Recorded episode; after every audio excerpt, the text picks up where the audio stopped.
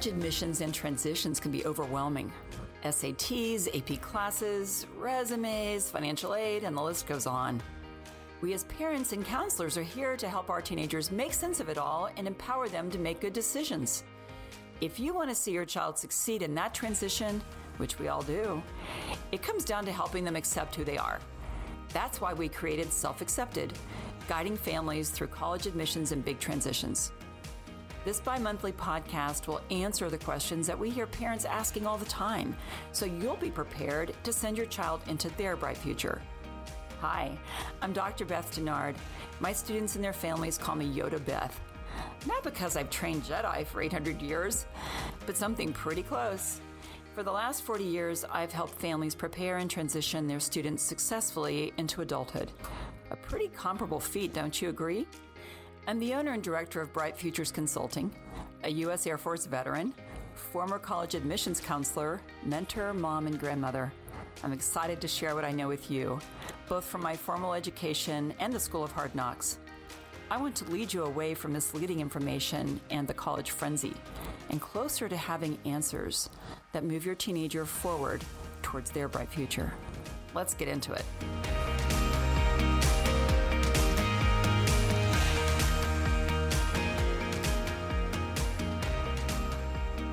Howdy, Dr. Beth Denard here today. I'm joined by Lauren Jefferson, co founder and CEO of Focus Copy, a fellow mentor at the Wolff Center for Entrepreneurship at the University of Houston. And she's a key partner of Bright Futures Marketing. Thanks for being here, Lauren. Thanks, Beth. Happy to join you this morning and being on the other side of the podcast. So, in this episode, we're talking about finding yourself through conversation, or in other words, an informational interview. We're going to also talk about what an informational interview is and why it's so important for students to do this before they decide on a career path. We're also going to talk about the eight questions that students need to ask during an informational interview.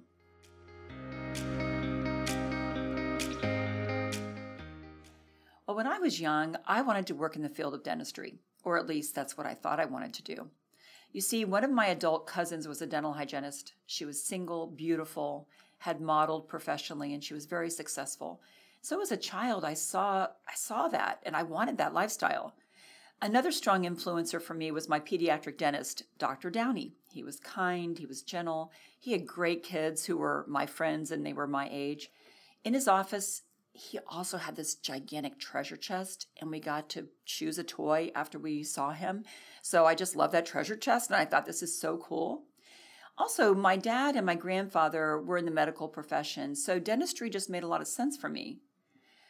Well, why I didn't interview either of these professionals or anyone else in dentistry before diving into researching educational requirements is, is a mystery. I don't know why I didn't do that, but I didn't know that I could really impose myself on busy professionals. I felt intimidated.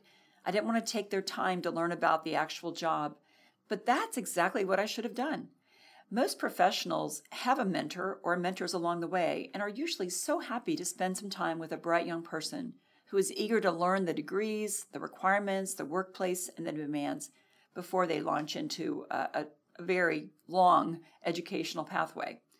So, an informational interview is when you reach out to a professional that is already working in an in- industry you want to pursue to ask them for some information about what it's like. Remember, I said you're asking for information you're not asking them for a job, and there's a huge difference. So, when I was stationed at Charleston Air Force Base, I was in the Air Force, I was an officer, and at that time was contemplating leaving active duty and to rejoin civilian life. And this is why I was doing it. I wanted to pursue my dream of a career in dentistry. Well, at that time, I had matured and I'd realized that I probably needed to talk to a dentist if I really wanted to be one. So I found a dentist in Charleston and I scheduled a meeting with him. Well, this is where my memory is so vivid. I drove downtown Charleston, put change in the parking meter, and I walked into the dental clinic. The minute I stepped into his clinic, I instantly knew that I did not want to become a dentist. The dentist was very kind and generous with his time. And, you know, I allowed him to tell me about his career, and he was very welcoming. But I had already decided that I was turned off to dentistry before he said a single word. I stayed and I listened to the dentist and respected his time to learn what he had to say. However, I knew that's not what I wanted to do. I'm so thankful I decided to do that informational interview because I realized that wasn't the kind of environment or the type of work that I really needed to do or that would make me happy. Lauren, what did you dream of doing when you were younger? Growing up, I wanted to be a professional dancer. And I actually talked with one of my dance teachers about what a job as a professional dancer would actually look like. Um, I knew I'd love dancing, but how would I actually get paid from it? So her dancing career only lasted a couple of years before her body couldn't hold her up as a professional dancer, and she resorted to teaching dance classes at three different studios to make ends meet. Hmm. Now, I didn't want an end, uh, start a career that would end so dramatically or so quickly, and so that just wasn't something that was something I wanted to go after. So that closed the door very, very quickly. hmm. Well, obviously, informational interviewing was an important part of both of our pathways to our current careers. These casual interviews are vital because they can give you answers you need to decide either yes, this is the career I can see myself loving, or no, this is absolutely not right for me. And either outcome, yes or no, is is going to guide you to the next step of your life. So even if you find you don't like a job, which turned out for you and turned out for me, it closed that door and opened another door. Mm-hmm. Either way, you're getting valuable and free information that you wouldn't have had on your own. The main goal of informational interviews is to get current, thorough, and personal information from a person who's already doing your dream job. This will help you figure out what you want to do and what type of environment you want to work in. Both of these are critical because sometimes what we imagine a job to be isn't always the reality. So, when you talk to a professional in an informational interview, you'll get to learn what it's really like to do the job instead of what you imagine or you fantasize it to be, or what the media paints it to be. You know, teens might see forensic scientists on their favorite TV shows and decide they want to become one.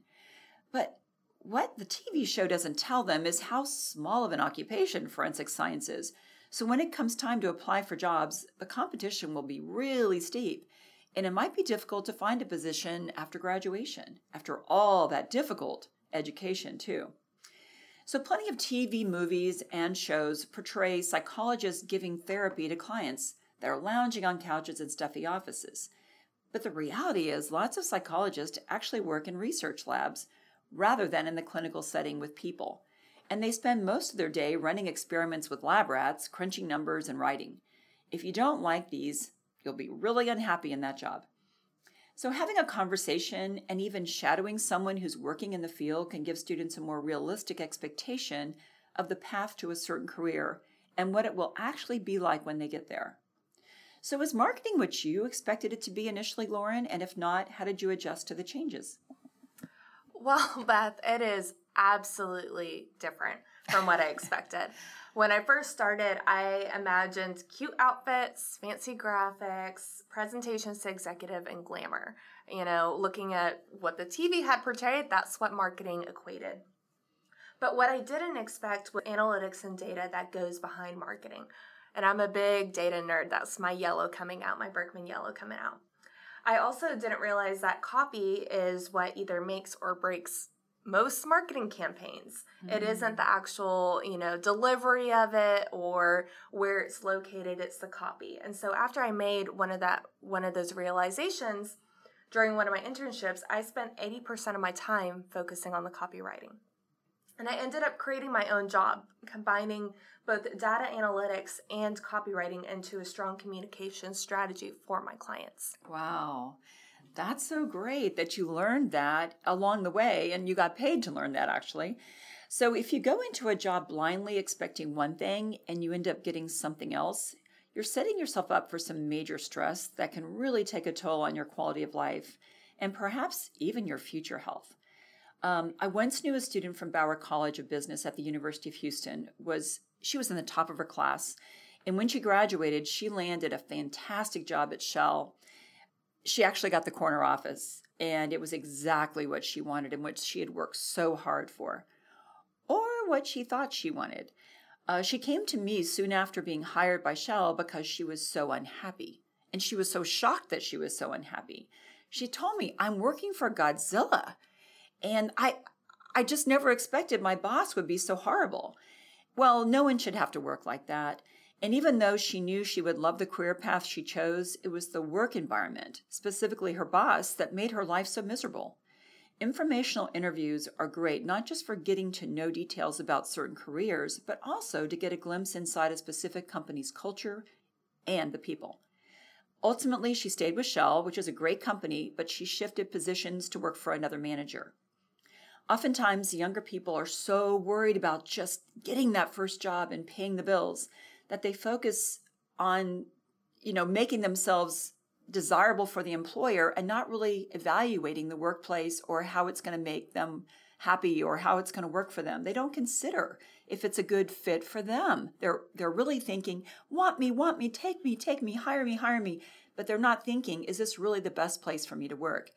So, Lauren, have you ever done an informational interview that really helped you decide what kind of work setting was best for you? Yeah, absolutely. I had a mentor that told me in college that there was two paths to marketing. You could either work for a company or you could go the agency side and be basically pigeonholed into a specific medium within the marketing suite. And so I interviewed a VP of sales at a pretty reputable marketing agency in Houston. And like you, I almost immediately knew that wasn't the place. As soon as I walked into the office, you could feel the competitive, almost toxic energy between the team members. They were constantly edging against each other to see who could be the best team member on the team. And while that's sometimes good, it felt it crossed the line a little bit. Mm. And I didn't want to be in an environment where you're constantly watching your back and making sure that nobody's stabbing you. mm-hmm. Yeah, you know, I think marketing looks like it would be this sort of pristine, a smooth uh, camaraderie environment and and many times it can be in the right agency or with the right environment that you create like with focus copies culture it's very collaborative and that's what i love about working with you but you know some agencies sort of have that predatory competitive toxic environment which for some people they're they're into that they want to compete they get up every morning they they eat their breakfast and they're charging out the door to compete and to win and so, if that's what you want, then that would have been a great setting for someone other than you. Um, so, it's really important for students to do this because it will mean so much for their social, emotional, mental, and physical well being. The Anxiety and Depression Association of America reports that 70% of adults say stress in the workplace impacts their personal relationships. It can also make some people turn to substance use to cope. So, 20% of adults report smoking and consuming more alcohol because of job related stress, and 11% of men report using illicit drugs to cope. Wow, those statistics just alarm me, and they're all based on having a poor fit in the workplace. You don't want to live your life stressed because of your work environment. So much of our lives are spent at work. In fact, over 80,000 hours, or 3 to 8% of our lives, assuming we live until 80, spent working. So do your research before committing to working anywhere. An informational interview can be so insightful and efficient. Plus, it gives you peace of mind and confidence that you're doing the right thing in the right direction. It can also help you dodge a bullet or strike gold. Speaking of saving time, another reason why informational interviews are so important is because they can help you discover strategic ways to get into the career you want. One of my favorite clients was this kid that no one liked. I mean, his class of seniors, they didn't like him and they'd been in school with him for years and years. It was a private school, and so a lot of the kids had been in pre K together, and this was the case with him. They just didn't like him. But he was, he was a great student. He was um, attractive, he was hardworking, had a great faith. And um, fortunately, this young man had enough self confidence to not let his peers' disapproval get in the way of becoming successful. Well, he's now a dentist living in Colorado with four children. And in high school, uh, he asked me, and I thought this was such a, an advanced question for a high school senior. He asked me, would it be a smart thing to go over to the University of Texas Dental School in Houston to learn what he needed to do in college to be an undeniable applicant? So imagine the wisdom and foresight he had as a high school student. He wanted to figure out how to be the most amazing applicant for dental school four years ahead of when most students are even thinking about professional school applications. So when he was in high school, he went over and talked to the admissions professionals at the University of Texas Dental School, and they gave him some great advice. He found out so many insider ways to set himself ahead of other applicants, including that he could apply for dental school after only three years of college. He didn't even have to have a bachelor's degree. So he did. And he applied after three years of college, and as a result, he was able to become a dentist a year earlier than others his age. So he also saved a full year of college tuition, the undergraduate tuition.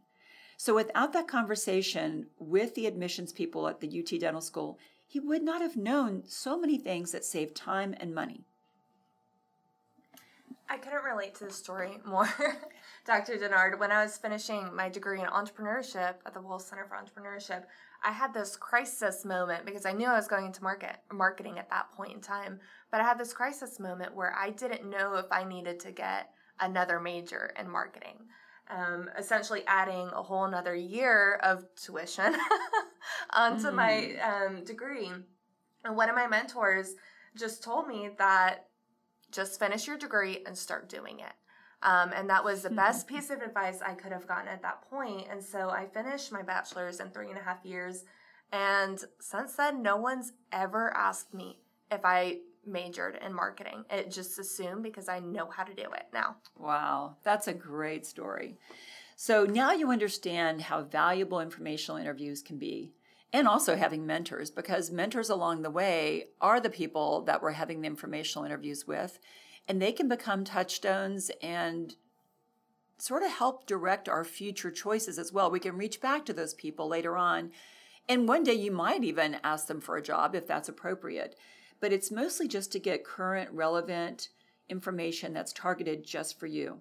So I want you all to have the eight questions that you need to ask during an informational interview. We'll talk about why you need to ask these questions, then I'll mock interview Lauren. So, first, ask the person you're interviewing to describe a typical day for them to see if you could imagine yourself succeeding in that kind of situation. You need to know what you want your life to look like. Are you a people person who needs lots of time to interact with others every day? Do you like collaboration and working with a team regularly? Or would you rather be left alone for most of the day to do your own thing with only the occasional check ins? Also, think about what kind of work structure you would thrive in. Do you like a well structured day, a typical 9 to 5, or would you rather make your own hours and have a flexible schedule? Will your career require you to wake up at the crack of dawn? If you're not a morning person, it's important for you to know what's coming.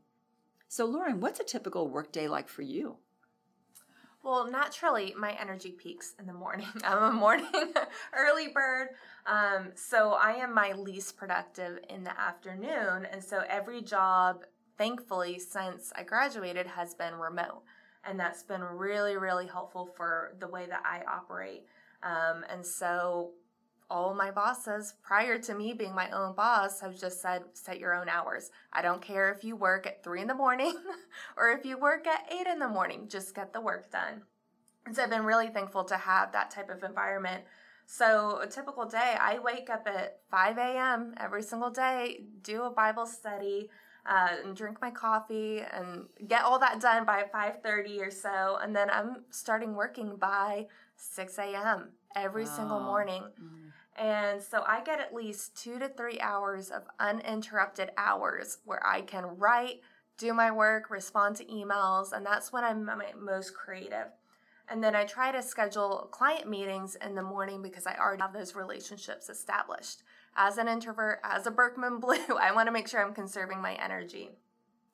And then in the afternoon, I try to schedule all my sales calls or all my relationship building where it's relationships that I don't already have established. And, you know, I'll add some admin work in there as well. Um, or I take a break and run some errands. So I keep it really, really flexible in the afternoon because I know that's my least productive time. And then in the evening, I'm editing, mm. editing, proofreading, maybe doing a little bit of writing, but I kind of take a step back, shut off all communications, and I'm able to be creative in the evening. Mm. So that's kind of how my typical workday works. it's very mm. flexible and especially with, you know, the way this pandemic has pushed a lot of companies to go remote, it's a lot easier to operate your own hours and mm. to set your own schedule that works for you as an individual. Yes, a lot of students are trying to figure this out, and a lot of parents who are working from home, whole families are working from home mm-hmm. these days. And so I noticed a lot of workstations that are for sale now, or people are, you know, re- redoing rooms to organize them into workstations, which works really well when you have to work from home. So, you know, after you've asked the person you're interviewing to describe a typical workday, like I just asked Lauren, you ask the professional you're interviewing, what do they love about that workday?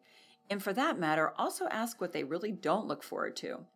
Knowing those two extremes will help you walk into a, into a profession with eyes wide open.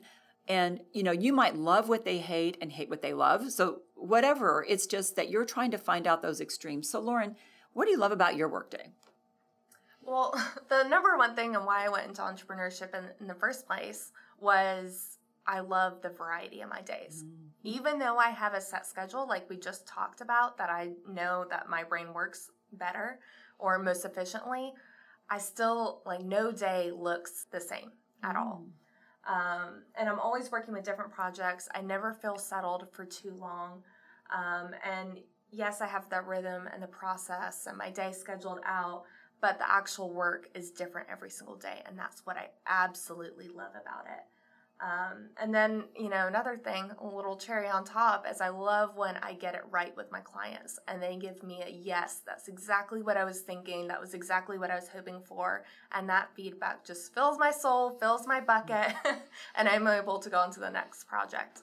So you really are a professional dancer. in, a, in a sort, yeah. in a sort, you know. Um, and we'll get on to this later in this episode, but you know, dancing was not I couldn't do it with just the way that my body was breaking down. And so this is kind of my own creativity um, mm. playing out. But mm. instead of dancing on a floor, my fingers are dancing across the keyboard. Yes. And you have the the emotional connections and like you would with your audience and you have the rhythm that you mentioned. Mm-hmm. So I think it's really great to be a little open minded when you go into these interviews. And, you know, it's also good to ask what do you not look forward to in your day? So, what do you not look forward to, Lauren? well, as a, you know, I have multiple hats that I play. So, as an entrepreneur, I definitely do not look forward to the accounting or the hiring or the big decisions that need to happen. Um, because as I've said, Birkman Blue, I want to take a lot of time, and sometimes those decisions need to be a little quicker pace. mm-hmm. and so that drains me. And so when you identify those things that drain your energy or don't give you joy, you outsource it. And that's exactly what I've done with those things that I don't like to do. Mm. and then as a copywriter, obviously, you know, there's writer's block, and that's something that I don't look forward to. And that's why I've actually built my schedule to help avoid the writer's block. And so if mm. I work in the mornings and work in the evenings, I skip that nine times out of 10. Wow. Um, and so that's just something that you learn as you grow and as you work and actually do the work. Hmm. Of course, not everyone will like every single part of their workday. Every now and again, we have to do something that can be boring or challenging. But either way, the good should outweigh the bad for you to be truly worth it. So, next, you'll want to ask How did you get where you are? So, you want to know the steps to take. This question hints toward the time, expenses, the gates, the credentials, and degrees to reach a particular profession. So, Lauren, how did you get to where you are? so, like I kind of hinted, you know, I didn't have a straight path. And a lot of professionals and, you know, my mentors and the people that I did informational interviews never had straight paths. And so I mm. started at the University of Houston wanting to start my own company, um, a fitness company, in fact, because that was really big. I knew professional dancing wasn't going to happen. And so the next step was to be in fitness. And so I became a group fitness instructor at the rec center at E of H and I double majored in kinesiology and entrepreneurship. Like I was full into starting a fitness company. And when I was accepted into the Wolff Center for Entrepreneurship, which is a, you know, we talk a lot about this program on this episode just because we have that connection, both being mentors. But during the second semester, my health started rapidly declining. It got to a point where I couldn't walk without tape on my knees. I wasn't sleeping, I wasn't eating, I was uh, overworking and not wow. taking care of myself. And so it got into a really toxic thing. And, You know, went mm. to millions of doctors. wow. Um, just to try to figure out what was going on and why my back was freezing while I was teaching classes. And so it wasn't sustainable for me to stay in that space.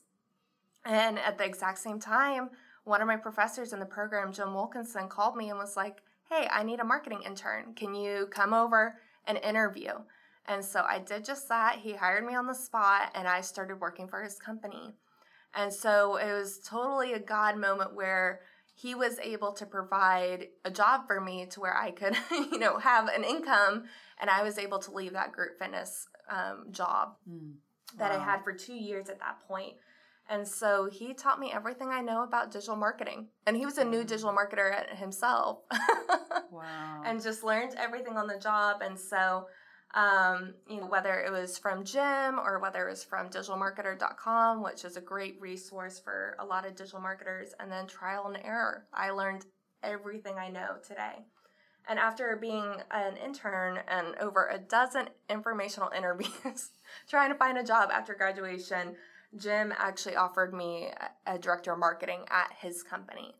And so it was a perfect fit. I was kind of hoping he would secretly, or not so secretly, but um, that was just a total God moment to where I got to continue what I had built over the past year or year and a half and continue to grow that in a greater way and have a bigger impact on not only the company but our customers.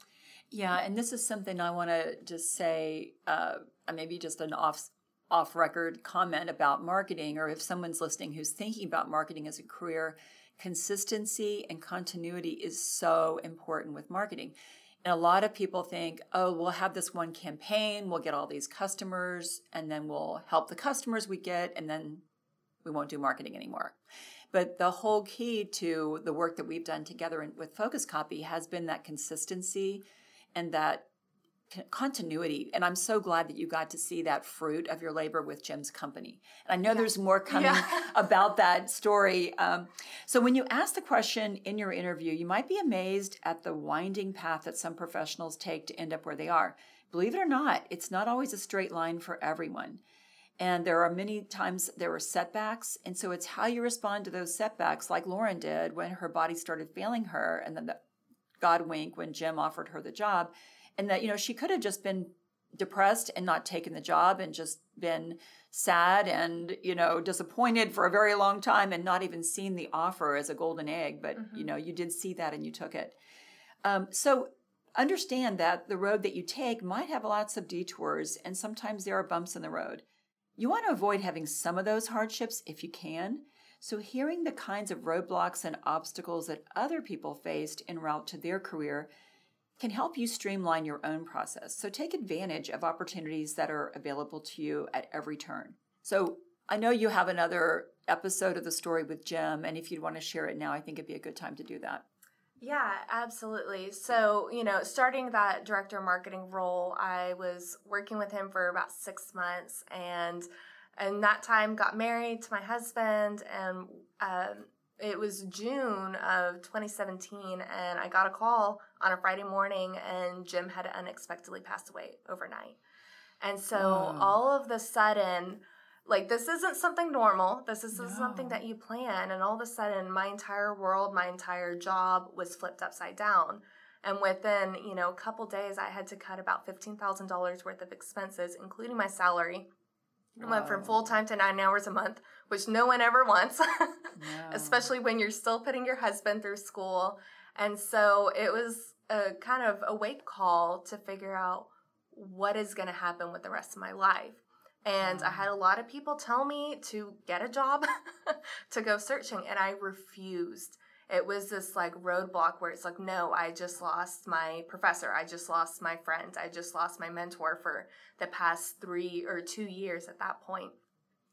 And so i held on to the company and held it afloat for five months um, and it was draining, it was exhausting, and I couldn't even tell any of our clients that were outside of our consulting clients that he had passed away. And so it was even, it was difficult. And so thankfully, within about five months, we had found a buyer. Hurricane Harvey nearly like threw off the entire acquisition. Wow. But we found a new buyer and I was able to continue with this new buyer to continue Jim's legacy. And that was the biggest mm. learning lesson is how do I hold this company afloat? So that was my kind of entrepreneurship boot camp outside of Wolff Center. Mm. Um, and I helped reestablish the company, grow the company to where it is. And then within about a year and a half, it was my time to leave. And that's when I started Focus Copy and actually did what I set out to do at the very beginning of the internship. I wanted that to be my last job, and it absolutely was. And now mm. we're here a year later, and Focus Copy just turned one last month. And so it's been really, really neat to see how that story has progressed and how it's gotten to me where I'm meeting my goal. Mm. So how do you think those hardships and overcoming those hardships helps you help your clients? I think it just adds another layer of authenticity, especially in copywriting, especially in sales. You have to build that trust with your audience or with your clients. And so I haven't come from a, you know, a sweet polished background and that kind of makes me a little able to get down and dirty and figure out mm-hmm. how we can work with a, a specific budget no matter how small we can work with a you know a client that maybe isn't well polished and that's honestly my favorite because we're able to do a lot more and so it just brings this whole level of trust and you know i freely share this just because this is how i got here mm-hmm. and god's done even through the hardest hardship god's brought me through mm-hmm. this entire story yeah. Yeah, and developed a lot of grit mm-hmm. along the mm-hmm. way. I mean, you probably already had a lot of grit as a dancer because that's a really hard, uh, it's a very hard uh, field to be in. Fitness is as well. So, all right, the next question to ask is if you could have a do over, what would you do differently? This is a really great, this is probably my favorite question because it gets the person you're interviewing to really dream and think and get into their creative side. And without condemning themselves for maybe making, you know, choices along the way that they would have had a do over, they get to be a bigger person and kind of go beyond that. So when you've been working for a while, you have the experience to look back and see what you could have done differently and that can be super powerful. Of course, of course we don't get two lifetimes. So you get to build off of this person's answer to your question about a do-over.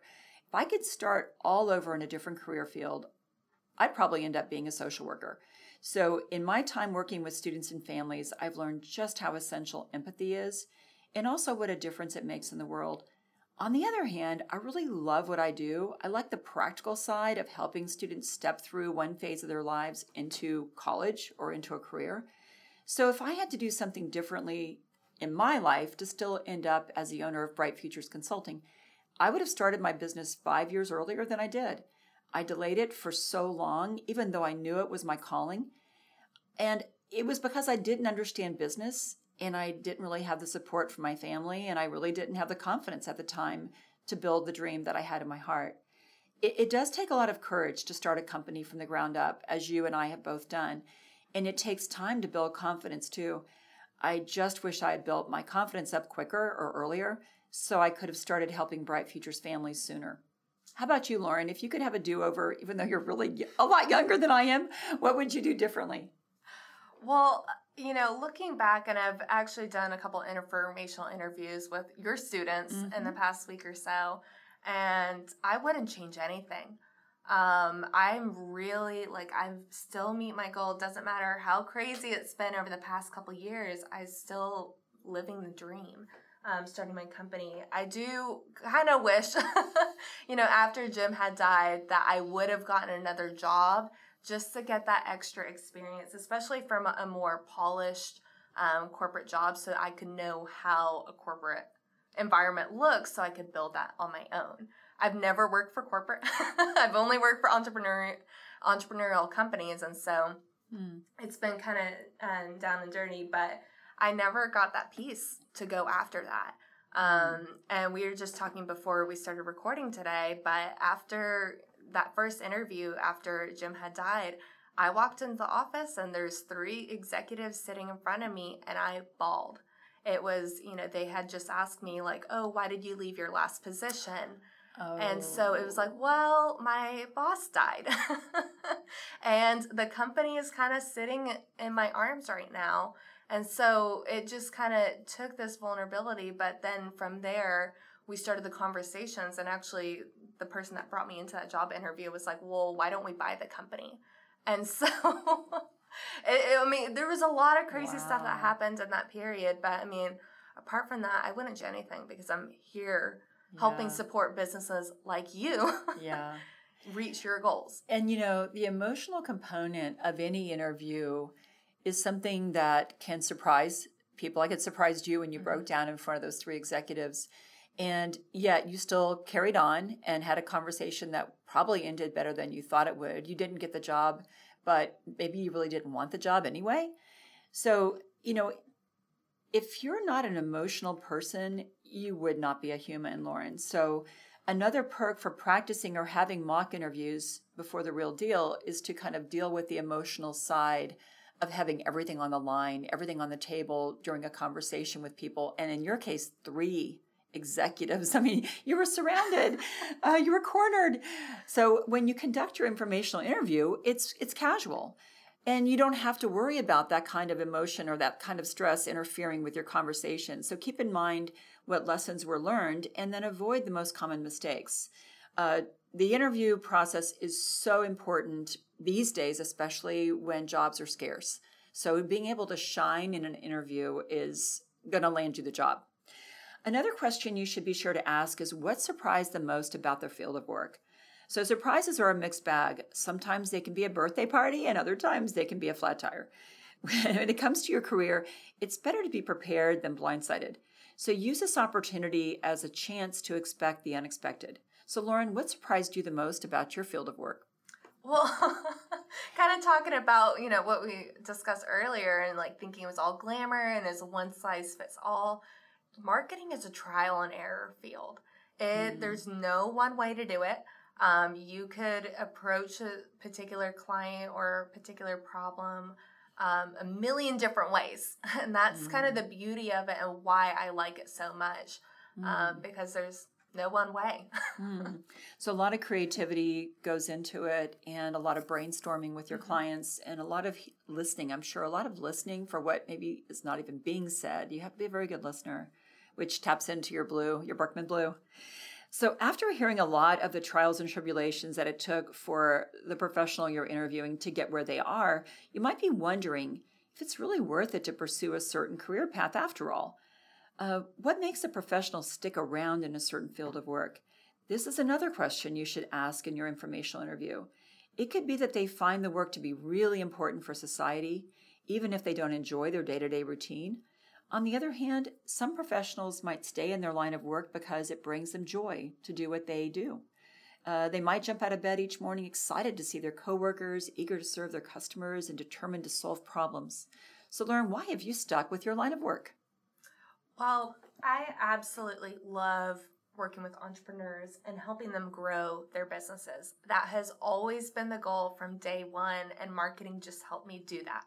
Um, and whether I'm wearing my copywriter hat or my marketer hat or my business owner hat, I'm always helping people build the lives that they want through their businesses. Mm. And that's the thing that I love so much about what I do. Mm. Yeah, building lives is also what we do at Bright Futures. That makes a lot of sense. Even though I work on the education side and not the marketing side, I feel the same way. As you know, we use the Birkman. And I think about the crash collision I had with the Charleston Dental Office, and I think about my high need for social service. And the Birkman illuminated that for me. So, even though dentistry is a helping profession, it is highly technical and involves hands on work as well as deep knowledge of sciences. So, at the end of the day, I just wanted to make a human connection and make a difference and bypass the technical part. So, what about your Birkman helped you connect the dots to your current career field? Well, we also use the Birkman and Wolff Center. Um, and I am a blue and a yellow, and so my usual behavior needs are blue. So I needed a profession that required or didn't require me to be in front of people 100% of the time. And I also need that alone time to be creative, um, to use my hands, to use my brain in a very creative manner. But my interests lie in the yellow. And so mm. the marketing analytics is my sweet spot. You know, writing processes for doing what I do is something that just lights my fire. Mm. Um, and being able to be more efficient with how I'm writing and how consistently I'm writing. So I combine these two needs and interests into what I've built a process to deliver custom copy to my clients. Wow. Yeah, that's a great articulate way of saying how the Birkman helped you. So, parents encourage your students to really think about what motivates them. There's no right or wrong answer here. It's just important that they be honest with themselves. What sorts of things keep them fulfilled enough to keep going? And to it, it'd be a good idea to invest in a Birkman for your student, which will give them, sometimes it validates them for both the parents and the student. The Birkman just illuminates who the person is and what they need and sometimes it's very different from what the parents thought or what they imagined for their child. So it's really good to have the data going forward. Just like you like data for mm-hmm. marketing, I think Birkman provides that data uh, and that illumination for students to make the big decisions and the big choices. Well, and it also provides the words or communications for what you actually mm-hmm. need. That was the biggest thing that the Birkman helped me with was saying, "Hey, I need alone time because I'm in my stress zone right now and I need to get out of that stress zone. So don't talk to me. Mm-hmm. Let me, you know, sit in an office or sit in a closet or whatever for a little while, decompress, and then we can go after it. Yeah, that's good that you know that and you you ask for that from other people too. So toward the end of your interview, take a moment to ask directly for advice. Uh, a lot of young people might be a bit intimidated to ask this kind of question, but it's really important to do it. After all, the person you're interviewing was in your shoes once they probably remember what it was like to be the new kid on the block. Besides that, they might have more advice that's better for someone entering the disciplines now. So, from the previous interview questions, you might have learned what it was like for them to enter the field. But things might have changed since then. So, asking directly for advice, current advice, will ensure that you're getting the most applicable questions and answers that you can. So, Lauren, what advice would you give to me just starting as a copywriter? To start. There's no formula for doing it. There's no degree for copywriting. You just have to start writing, start reading. Mm. Um, one of the things that a lot of copywriting certifications actually teach is to get a great piece of copy and handwrite out the ad copy and just repeat it 10, 20 times until you get that methodology and actually how to write copy. Mm. and so just start doing it. That's my biggest piece of advice. So, uh, opinions and advice are a lot like noses. Everyone has one. But getting perspective from one professional is incredibly valuable. But getting the perspectives of many professionals will really set you up for success. So, before you wrap up the informational interview, ask about who else you should talk to about this kind of work. Or if it's not this work specifically, it could be something related. So, marketing and copywriting are related, they're not the same thing. So before you wrap up the informational interview, make sure you ask for referrals or for other people's names and contact information so that you can follow up and have your next informational interview. So not only will it be great to hear another professional's experiences, but you'll also be starting to network in your potential future career. So Lauren, who else would you recommend that I talk to about copywriting? I would absolutely recommend talking to other marketing professionals. Um, even if they aren't copywriting, even if they hate writing, um, they can tell you how important writing is. And so, if you're looking to be a copywriter, that will just further validate why being a copywriter is so important and so needed.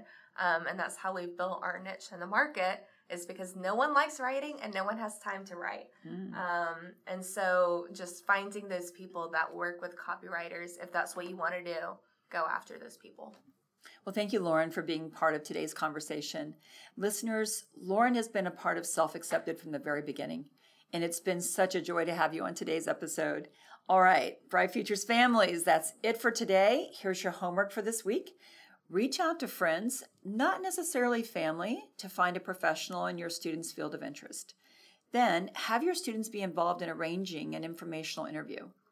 The family members, like I mentioned, they may not be the best uh, people for the informational interviews because let's say your student talks to Uncle Joe and Uncle Joe hates his job, or Uncle Joe tells him what the job is really like, and the student realizes, I would not be happy doing that job.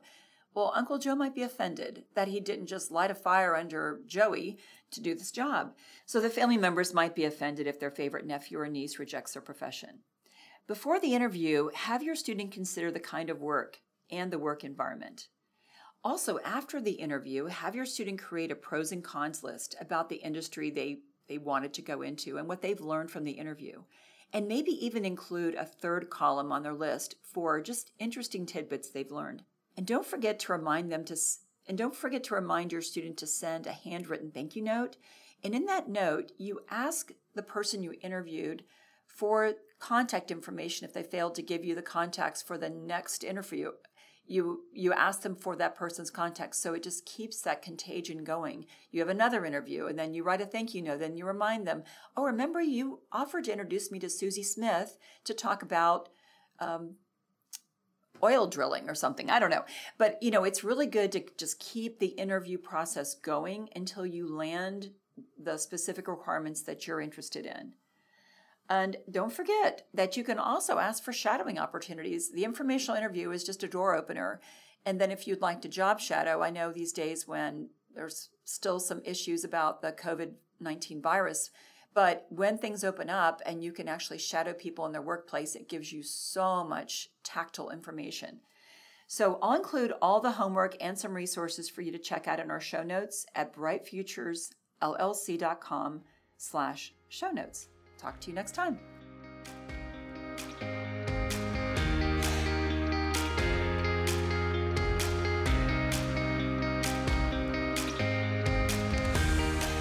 Joining us this time on Self Accepted, guiding families through college admissions and big transitions.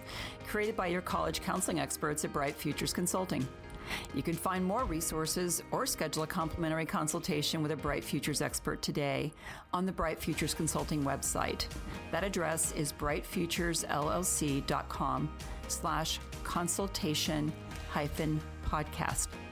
If you like this month's podcast episode, don't forget to subscribe on iTunes, Spotify, or Stitcher so you'll never miss an episode.